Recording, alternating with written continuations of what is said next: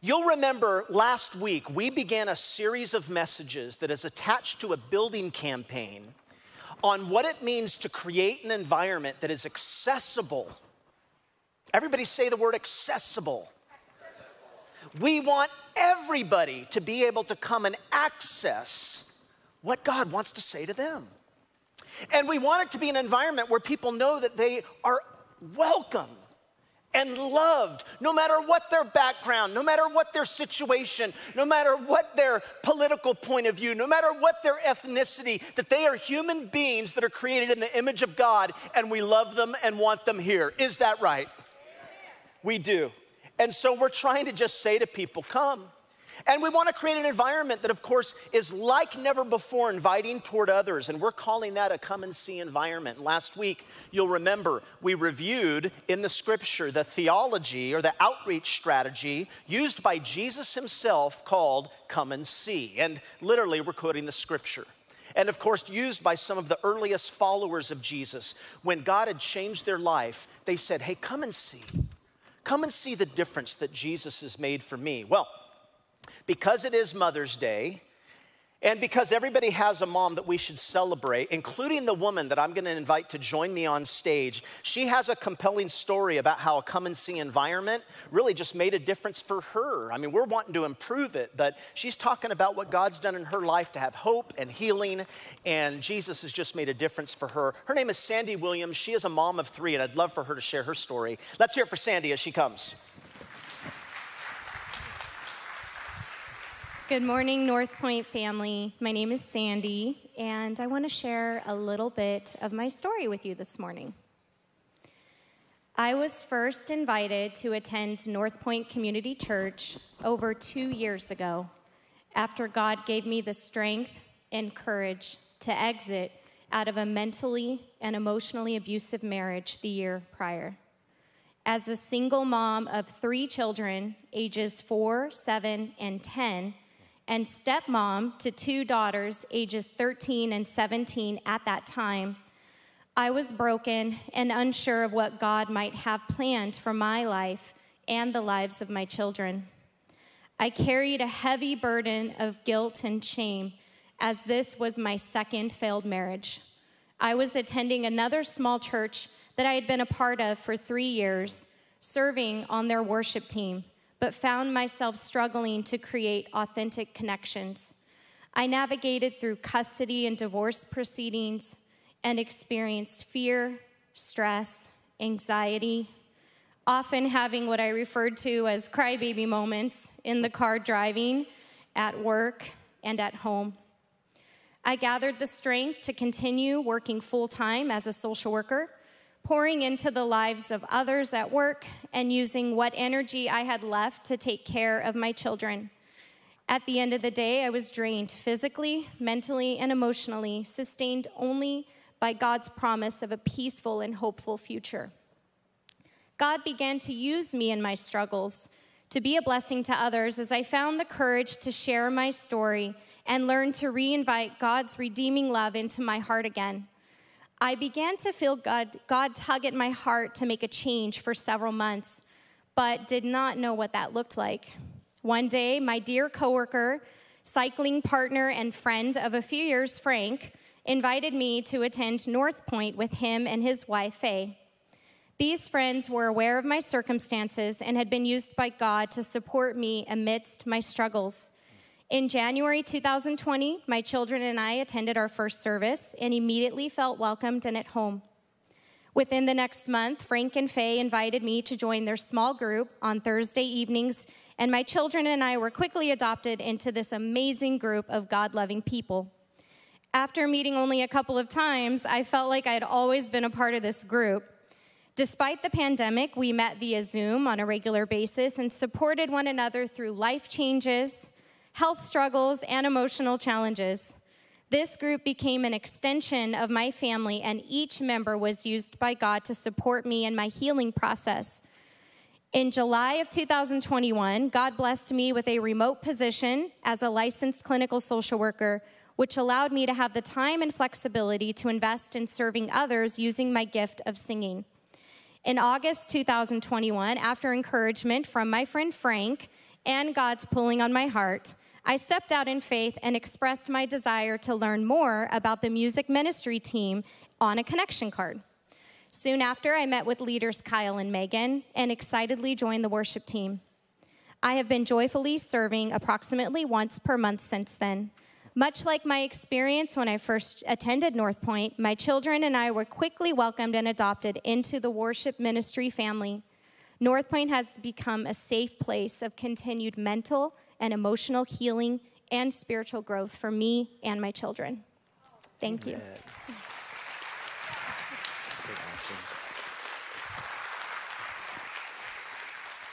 Isn't that awesome? It's just awesome. It's awesome. And I know that seated here right now in this room are hundreds of stories where you could say, Jesus has made the difference in my life. But Jesus always works through people. Jesus was a person, and Jesus works through persons. Now, a few moments ago, we read a compelling case study, Ashton did with you, that Paul was sent by a missionary, or excuse me, Paul was sent as a missionary by God to Macedonia to plant a church. Would you grab your notes? Because we're going to go through this very quickly. He went to uh, Macedonia to plant a church, which Macedonia is a part of Greece, by the way. It's the biggest city in Philippi. And all the incidents that you just heard read by Ashton take place in Philippi. Everybody say Philippi. These uh, are instructive for us because you get to see what happened when Paul took the gospel to one community or to one city. Because here we are in the Fresno County area, in one city, and we are trying to reach a community. Now, I'd like to show you what happened to three people. These are three stories whose lives were changed out of a church in one community in the city of what? Philippi. How many of you want to see lives changed? Who wants to see Jesus make a difference? I hope you do. Because Jesus is in the business of changing lives. My goodness, I hope you're here this morning expecting your life to be changed, because He can do that. Now, He looks at Lydia, a woman named Lydia. He looks at a slave girl who is demon possessed, and he looks at a jailer and what happened to them. And what I want us to do is just draw some implications. Listen, what gives birth to a gospel oriented vision that a church would change people's lives and be involved in that? What happened to these guys? Let's take a look. First, there's Lydia. And we're told from the very beginning of the passage, take a look, that she was a worshiper of God. Now, that, by the way, is a technical term, meaning She's non Jewish, she's a Gentile, and even though she was raised to worship multiple gods, for some reason she was attracted to the God of the Bible. That's what a worshiper of God meant. And so she would join the Jews every Sabbath and she would read the Bible and she would pray with Jewish believers. She was a traitor in fact. It says that she was, we can read it together, look at the next scripture. She was a dealer in what? Purple cloth. Now, by the way, in the first century, that's a luxury good. Not everybody had purple cloth. Most commentators believe that Lydia was probably wealthy, she was well put together, she was probably successful, and yet Lydia knew there was something that was wrong. Lydia knew that there was something that was missing in her life, and that's why she was looking to the God of the Bible. So the question is, what did Paul say to her? Now, I'm gonna admit, it doesn't tell us. We know from the rest of the book of Acts, though, when you study the Apostle Paul and when he met with people who believed the Bible, we kind of know what he would do. Paul made it his habit to go to the synagogues to try and talk about Jesus to people who believed the Bible because he knew there would be people that would come to church who believe the Bible but whose lives really haven't been changed. So, strategically, he'd go there first and say, I'm going to talk to people. By the way, don't assume that every person you're sitting around right now is a born again believer. Some people are here and they're curious. Some people are here because a crowd draws a crowd. But some people are here, they haven't really surrendered their lives to God, but, but they like the God of the Bible, or they're trying to learn something about the God of the Bible. What kind of a thing would Paul have said to her? He would have said something like this Lydia, I know you're seeking the blessing of God. You're reading all these wonderful stories in the Bible. I mean, Lydia, you're reading about David, you're reading about Joseph, you're reading about Esther. He says, and you might be thinking, Lydia, oh, if I were just as brave as the David who fought Goliath, what a story. Or look at Esther. Esther was the queen. Nobody knew she was Jewish. But that's the story. And in order to identify with the people, in order to save her people, she risked losing everything losing her power, losing her palace. Oh, Lydia, you're thinking if you were as dedicated as Esther, then you might get God's blessing. If you were as brave as David, if you were as dedicated as Esther or Lydia, you look at Joseph sold into slavery by his brothers, but eventually he gets the power of the throne. And once he has the power, what does he do with it? He forgives his brother and saves the people, doesn't he? And so, Lydia, you read the Bible and you're reading this every weekend, and you're thinking, if I were as forgiving as Joseph, if I were as dedicated as Esther, if I were as brave as David, then maybe God would bless my life. By the way, let me remind you again of what we're doing here at North Point right now. We are discussing throughout this entire series how do we as a church do a better job reaching people with questions? How do we further create an environment that melds the sacred with the secular so that the community can say, that's our place? That's where we go. That's what we're doing. Now, do you know what Paul probably said to Lydia? Paul probably said to her, Lydia, I got to tell you, I love that you're coming to synagogue, but you're missing the point of the Bible. See, Lydia, there was a greater David who fought the ultimate Goliath of sin and death. He fought the ultimate giant. And by the way, Lydia, the ultimate David, he didn't just risk his life, he lost his life. It was Jesus. Let me tell you about Jesus. And I'm gonna tell you, Lydia, you're never gonna be as brave as David until you rest in the one to whom David points.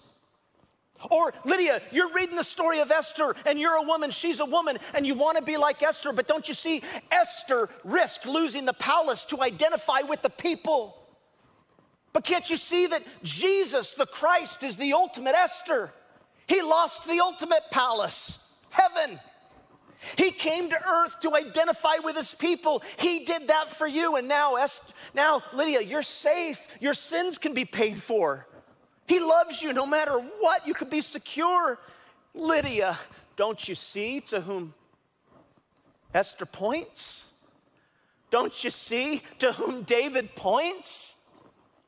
Or when you see your, this man Joseph forgiving people, he has all the power, yet he forgives his brother. What an example. And you're trying to live up to it, Lydia. But when you see Jesus, he is the ultimate Joseph.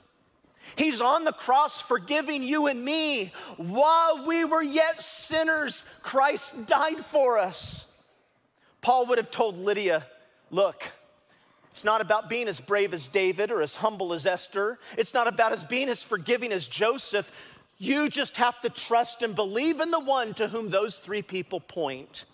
And you know what Lydia said? We do know this. Now, Paul would have done something like that, I'm telling you, because we know Paul's method. And what happened to Lydia after he talks to her? We're told, and I quote, the Lord opened her heart to respond to Paul's message. Now, to respond means to be attracted. In other words, she found the message beautiful and she became a Christian. That's the story of Lydia. First story. Let's turn to the second story, shall we? You've got a slave girl now, this story is, is a bit more dramatic. Listen to what it says. Let's read it again. It says, Once they were going to the place of prayer, they were met by a female slave who had a spirit by which she did what? What did she do? Predicted the future, and she earned a lot of money for her owners by fortune telling. Now, in the Greek, I want you to understand this line, who had a spirit which she predicted the future, literally in the Greek, if you read this in the Greek, what you would read is that they were met by a female slave who had the spirit of a python. Now, you're never gonna find that in your English translations. You'll say, Shane, I've never read that spirit of a python. But it's because English translators don't wanna confuse modern readers. Well, what was the spirit of the python? The spirit of the python was the oracle of Delphi. So, when a girl like this or a boy would fall into trances and go into uncontrollable fits, they would begin to speak in all sorts of strange voices, high voices and low voices, and they would begin to prophesy the future. And when people saw that in Philippi, they would have said, Oh, that person has the spirit of the python. That was normal. Or at least it was normal that they would have recognized it. They can predict the future. And they made a lot of money that way. Now, what happened to her? How does she find Jesus? I want to ask you a question. Did she find Jesus the way that Lydia found Jesus? No. In fact, it was really different. Think about this. Lydia was what kind of person? Lydia is a business owner. Lydia is a put together person. Lydia, this person that we're talking about now is a broken person. Lydia was sort of at the top. The slave girl is at the bottom. She's a slave economically, She's a slave physically. She's demon possessed. She's oppressed spiritually. I'm gonna, I'm gonna tell you what the slave girl does not need is she does not need a reasoned discourse like Lydia. She doesn't need somebody to come and just talk to her about philosophy and the Old Testament figures. No, what this girl needs is a power encounter with Jesus. She needs to be freed. And so, what does Paul do? Let's look at the scripture. Paul looks at her and says, In the name of Jesus Christ, I command you to come out of her. And at that moment, the Spirit left her and she was liberated. Now, I know I get into a scripture about demon possession, and people start to ask, Well, what's that all about, demon possession? And I do just want to say, I'm not going to go into that today. By the way, later in the year, we do have a series we're going to do on spiritual warfare where we might talk about that a little bit more. However, let me just say something about demon possession. In the Bible, it's clear that usually it was only in the most extreme cases. But there is something that is true of all of us before we meet Jesus, and that is everybody who's actually ever met Jesus recognizes that they are spiritually enslaved before they meet Jesus. How does that work? Well, some months ago, I read a great, great quote from a commencement speech at Kenyon College. It was this guy right here. His name is David Foster Wallace. And he was talking about in real life, in your life, and in my life, adult lives, there's no thing as atheism. People say they're atheists, but they're not. Here's what he says He says, There's no such thing as not worshiping. Everybody worships. The only choice we get is what to worship. And an outstanding reason for choosing a real God to worship is pretty much that anything else you worship will eat you alive. He goes on, he says, if you worship money and things, if they are where you tap real meaning in life, then you will never feel you have enough. If you worship your own body and beauty and sexual allure, you will always feel ugly. And when the time and age starts showing, you will die a million deaths before they finally plant you. Worship power and you will feel weak and afraid. You will need ever more power over others to keep that fear at bay. Worship your intellect. Be seen as being smart, and you will end up feeling stupid. You'll feel like a fraud. You'll always be on the verge of being found out. Now, what, is, what was he saying at this commencement speech? He was saying, guys, it's better to worship God because listen, a person who seeks power is controlled by power. A person who seeks acceptance is controlled by the people he or she wants to accept them. And don't you see what he's saying? He's saying, in the end, everybody's living for something. In the end, everybody's enslaved and oppressed. You live for your career, you live for your beauty, you live for your family, family, you live for this or that political point of view. What Wallace says is, listen, if you're not living for the real God, it will eat you alive. It'll drive you into the ground it will create anxiety in your life. Oh my goodness, the anxiety of people today. What is the gospel message that we're trying to get out to a world that needs Him? It is this that Jesus the Christ is the only master. And if you say, Jesus, you are my king, Jesus, you are my master, Jesus is the only master that, if you get him, will totally satisfy you because he's the only master who dies for your sins. Your career isn't gonna die for your sins. Come on, is anybody here with me? Your career's not gonna die for your sins. Your money's not gonna die for your sins.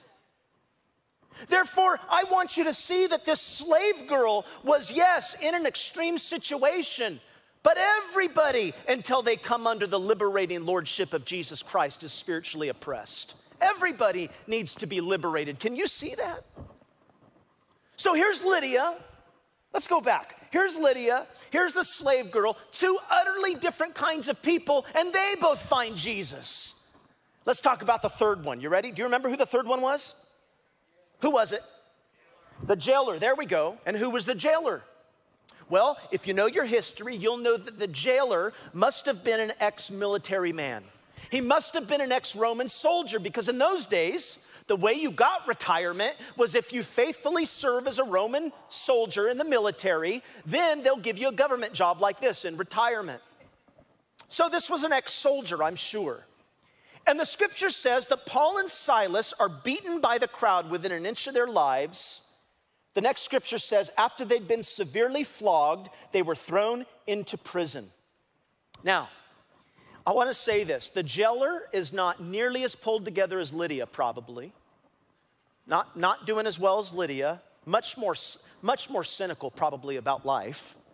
But the jailer is not as broken as the slave girl doesn't need a reasoned discourse, not intellectual. On the other hand, this jailer is not somebody who necessarily needs a power encounter. What kind of guy is this?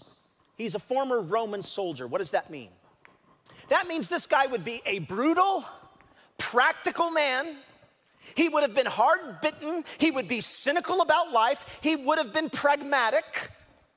And do you know what he gets? Listen, this is what he gets. It's totally different than the other two. He gets a vision of how the gospel can completely and practically change your life. Think about this for just a minute. First of all, Paul and Silas are here at night. They've been beaten, they're severely flogged and thrown into prison. And it says, after they were flogged, they're, they're in there, and the jailer is commanded to guard them carefully. But you need to understand Paul's a Roman citizen, so Paul has been put in jail unjustly because a Roman citizen until a trial can't be put in the dungeon. So he's in there. He deserves to have a trial, but he's in there unjustly. But Paul, he's still in there. And what's Paul doing with Silas? It says, look, it says about midnight, Paul and Silas were praying, and let's read it together. What were they doing? They were singing hymns to God. Now, guys, this is so exciting. I hope you're getting out of this. I mean, this is beautiful. Look at this. Paul is already liberated. Remember what David Foster Wallace said? He says, Listen, if you live for anything, if you live for your career, if you live for your intellect, if you live for your money, you're put into prison, you go through a hard time in your life, and all those things are taken away from you, and then you really are in the deepest, darkest dungeon. You have no joy. But if you live for Him, if His love is in you, you've got something to sing, sing about no matter what you're going through. You've got joy. So here's the jailer.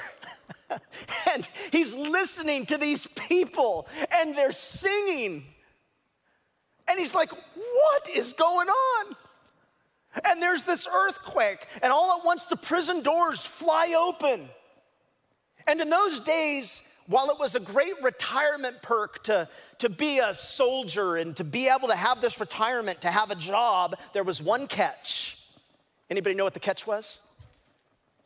If the prisoner escapes, what happens to you? You die. what a job. Boy, you thought getting fired was bad.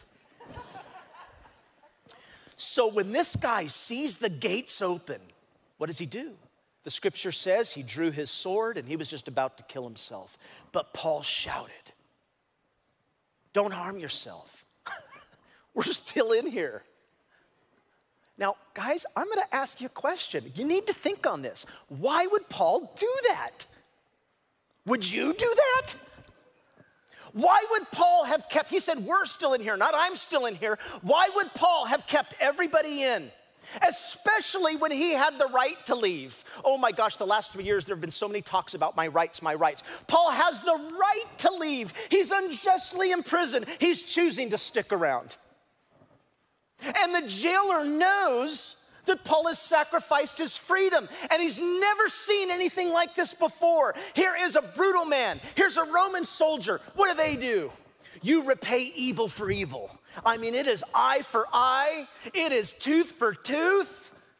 And here are these crazy Christians that have joy even in the midst of darkness and are willing to sacrifice their freedom to save his skin. And the jailer is thinking, What's with you people? They've never seen this kind of poise. Have you ever seen this kind of peace? They've never seen this kind of love. They're not looking out for themselves, they're looking out for him. And then I, I, can imagine, now doesn't say this, but stay with me. I can imagine Paul looks at him and says, Oh, you've never seen anybody overcome evil with good? oh, brother, let me tell you about the one who is the ultimate example of overcoming evil with good. Come on. Let me tell you about Jesus Christ. He was a prisoner, and he wasn't just beaten, he was killed. And he could have left. He could have called 10,000 angels and could have escaped. But instead, he went into death and darkness to save you and to save me.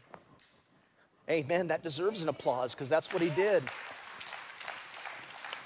And the jailer says, What does he say in response to that simple message? He says, Let's read it together. Come on. Sirs, what must I do to be saved?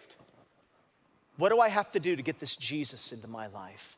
He wants something. Now, guys, you've got to see where I'm going here as we talk about come and see and what we want our church to be. And if you're here at a guest, I want you to know we want our church to be this for you.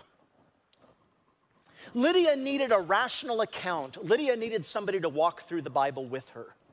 The slave girl needed a power encounter with Jesus Christ. The jailer learned that if I could just have this in my life, I could face anything like these guys. But you all understand they were all changed in different ways.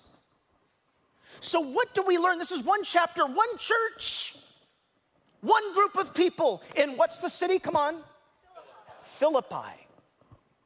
But what gave birth to this gospel vision that three different people? Well, there's some implications, and I'm going to close with them. I'm going to give them to you fast. Are you ready? I'm not going to have you write a lot today. You looked at the notes today and you thought, praise God, he's not going to go long. Man, it's not like Pastor Shane, but uh, no, I'm going to close out with these. Are you ready? Here's some things as we talk about come and see. I want you to remember. You think about these stories. Number one, what gives birth to a gospel vision in a community and a church? The first thing has got to be need need. In fact, one of the things that you learn from the story is because everybody needs the gospel, the gospel is for everybody. Write that down. Everybody. Now, I say that because a long time ago, I heard a skeptic said to me over coffee, you know, Christianity is just a white European religion. So they said, don't assume everybody needs Christianity because it's just white, it's European. Everybody has their own religion, so don't be so arrogant as to think. That, have, have any of you ever heard anything like that? And I, and I looked at him and I said, Well, that's fine that you think that, but I would just pose to you here in the crowd today. Maybe you think that. Who were these three people? Lydia is an Asian. She's from a city called Thyatira. The slave girl is a Greek. She's possessed by, an, by the oracle of Delphi. The jailer is a what? Roman. And not only do they have these differences in their ethnic background, but Lydia is a well off businesswoman, the slave girl is an oppressed, broken person, and the jailer is sort of middle class. These guys are as different as you could be. What is Luke saying? What is the Bible saying? Friends, come on. What is history saying? First, it's this the idea that Christianity is a white Western religion is an absolute lie. It is a crock. Don't let any college professor tell you that. That is that they their degree should be stripped for uttering such a thing. Stupidity at its best, ignorance. Think about this. In the last 2,000 years, at one point, most of the Christians in the world were actually Jews. Did you know that? At another point, most of the Christians were Greeks and Romans. Did you know that? At another point, most of the Christians were Europeans. That's the part of history that we came out of. But do you know where most of the Christians live right now? It's not America. Most Christians right now, if you want to look at who are the Christian nations in the world right now, it's Asia, Africa, and Latin America. Christianity is declining in the West. I wouldn't even call us a Christian nation at this point. But Christianity is exploding like never before in these other nations. Why? Because the gospel always moves around the world. It always does. The gospel's for everybody. By the way, there are more, I wish I could give you the stats. I couldn't dig them up, I didn't have time. But there are more Christians in the world right now than there is populations of any other nation of the world. There, there is more growing Christianity than anything in the world. You're on the winning team. Why? Because the gospel is for everybody. I know it's easy to look and say, well, yeah, but it feels like it's declining. Yeah, here in America, genuinely it is. We need our church to step up. We need our people to say, I'm going to say, come and see. Come and see the difference that this man has made in my life. But you can't look at anybody and say, well, that race or that group or that culture, they don't need the gospel. Don't you dare say that person would never become a Christian. Let me tell you something. If you're a Christian, it's a miracle. You're not in some insider's club that belongs to you. That's why we want as many outsiders. Guys, I want this church so full of outsiders that they don't even know what to do. Do we stand up here? Do we sit down here? I want people, a lot of you complain that people come to church and leave early. I want people that don't know enough that they'd leave early. I want people who are educated as to what the church life is like. Because of all of the purposes that we have to live for, the one that we have a time limit on is evangelism. We're going to worship God for the rest of our days. And so when you look at this chart up here that I gave you last week, and I tell you the vision of North Point Church, it is all about taking people and moving them from the community, them becoming a part of our consistent crowd, but ultimately becoming convinced of the person of Jesus Christ. And so when I talk to you about, and you, you know, you have this card, and I talk to you about making a commitment to even renovating our campus and when I say the gospel is for everybody, and you look at the things that we want to do, why do we want to do it? Because we want to merge the sacred and the secular and say to the community, come every day of the week and hang. Gosh, if I had my way, the church would be more like a park or a sports complex or a coffee shop all the time. So that the community would come and say, wow. And then, yeah, it's one that has chapel services multiple times a week so that people would come to know Jesus Christ. Think of the potential in our culture today that we have to take the gospel into the world. You know why? Listen, I'm gonna, I'm gonna hit this very quickly because I'm gonna have to finish here, but do you know that the gospel is actually the unifying power the world needs? Do you know that? Listen to me. Let's say these three people I talked about just lived in Fresno today if they did, they'd have nothing to do with each other. Lydia would have been a business owner. The slave girl would have been a 17 year old drug addicted prostitute, probably in the tower or downtown. The jailer would, that would be a police officer, blue collar. And you know, these three people would probably never even cross paths. And if they did, they probably wouldn't like each other. What does John Stott, the famous theologian, say in his commentary about this chapter? I want you to see this. He says, racially, socially, and psychologically, these three people, they were worlds apart, but all three were changed by the same gospel, and all three were welcomed by the same church. Why? How do we know? Because it says at the end of the chapter, they were all there together. They went into Lydia's house where they worshiped and encouraged one another. Why? Because the gospel brings people together. Come on. Do you see why the slave masters got so upset? Because now they couldn't exploit this girl anymore. And so they were really angry, and so they stirred up a riot. How did they stir up a riot? How'd they do that? Do you remember?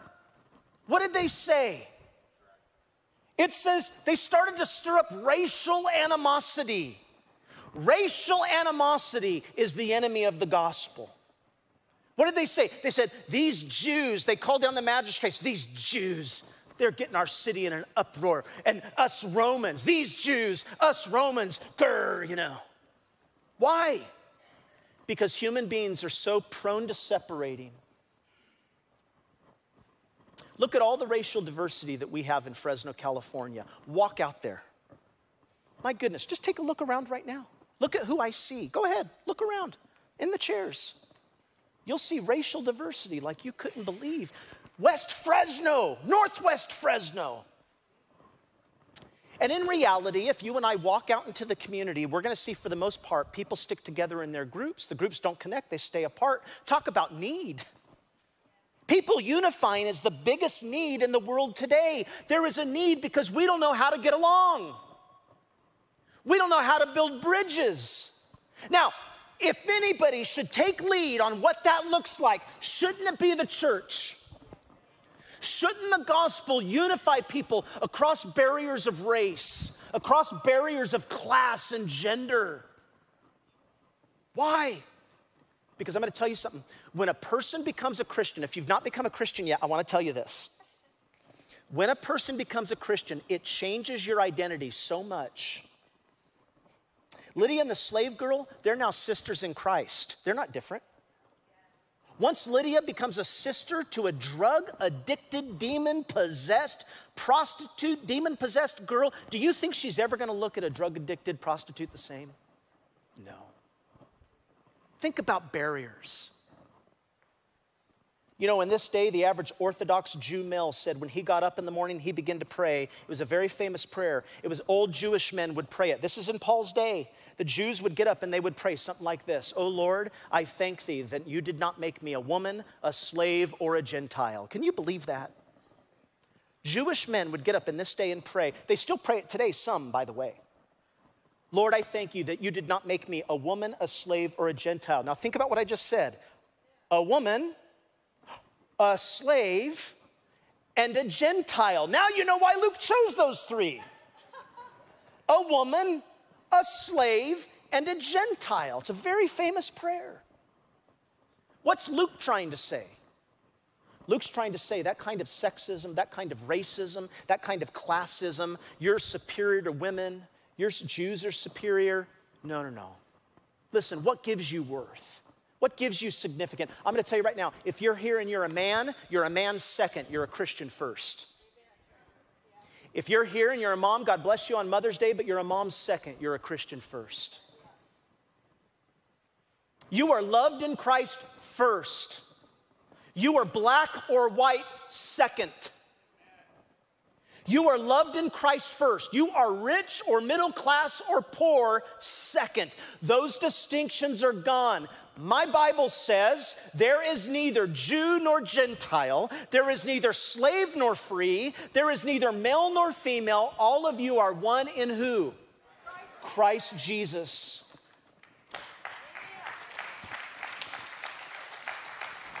What the world needs is the gospel of Jesus Christ. That famous missionary, Lesslie Newbigin, I'll never forget. He would always say, what the world needs is the gospel of Christ. And people would say to him, Oh, that's so divisive. That's so divisive. Don't you see what we don't need the gospel? We need a united humankind. You know what he said? He said, Christians also want unity of humankind. But don't you people understand that unity is not to be found by repeating words like justice and love and peace and peace. No, we Christians believe that the unity of the human race will be found in the person of Jesus Christ, in whom God is reconciling the whole world.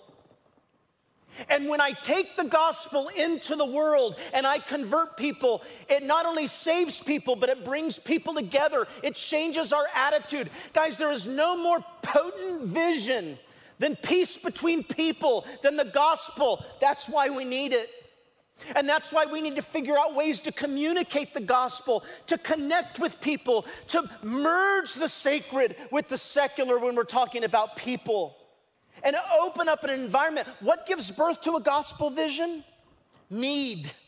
Boy, that was a long point, wasn't it? I'm gonna get you out of here by two o'clock. Let's move on. Number two. Just kidding. Number two, write this word down potential. What gives birth to a gospel vision? Potential.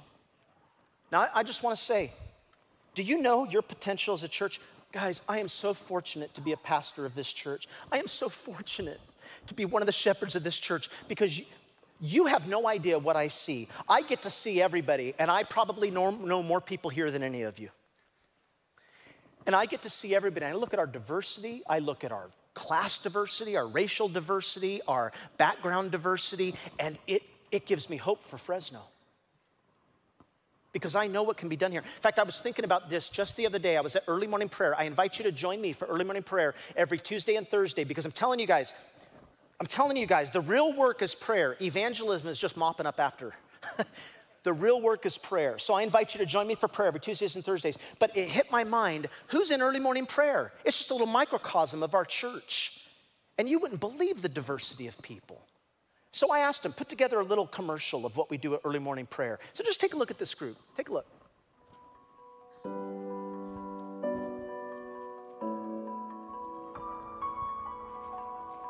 Our Father in heaven, may your name be kept holy.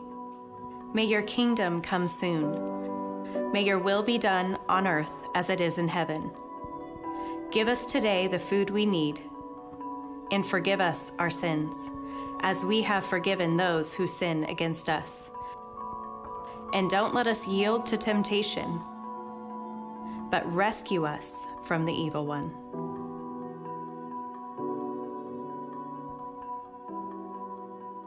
It's a great little commercial, by the way, for early morning prayer.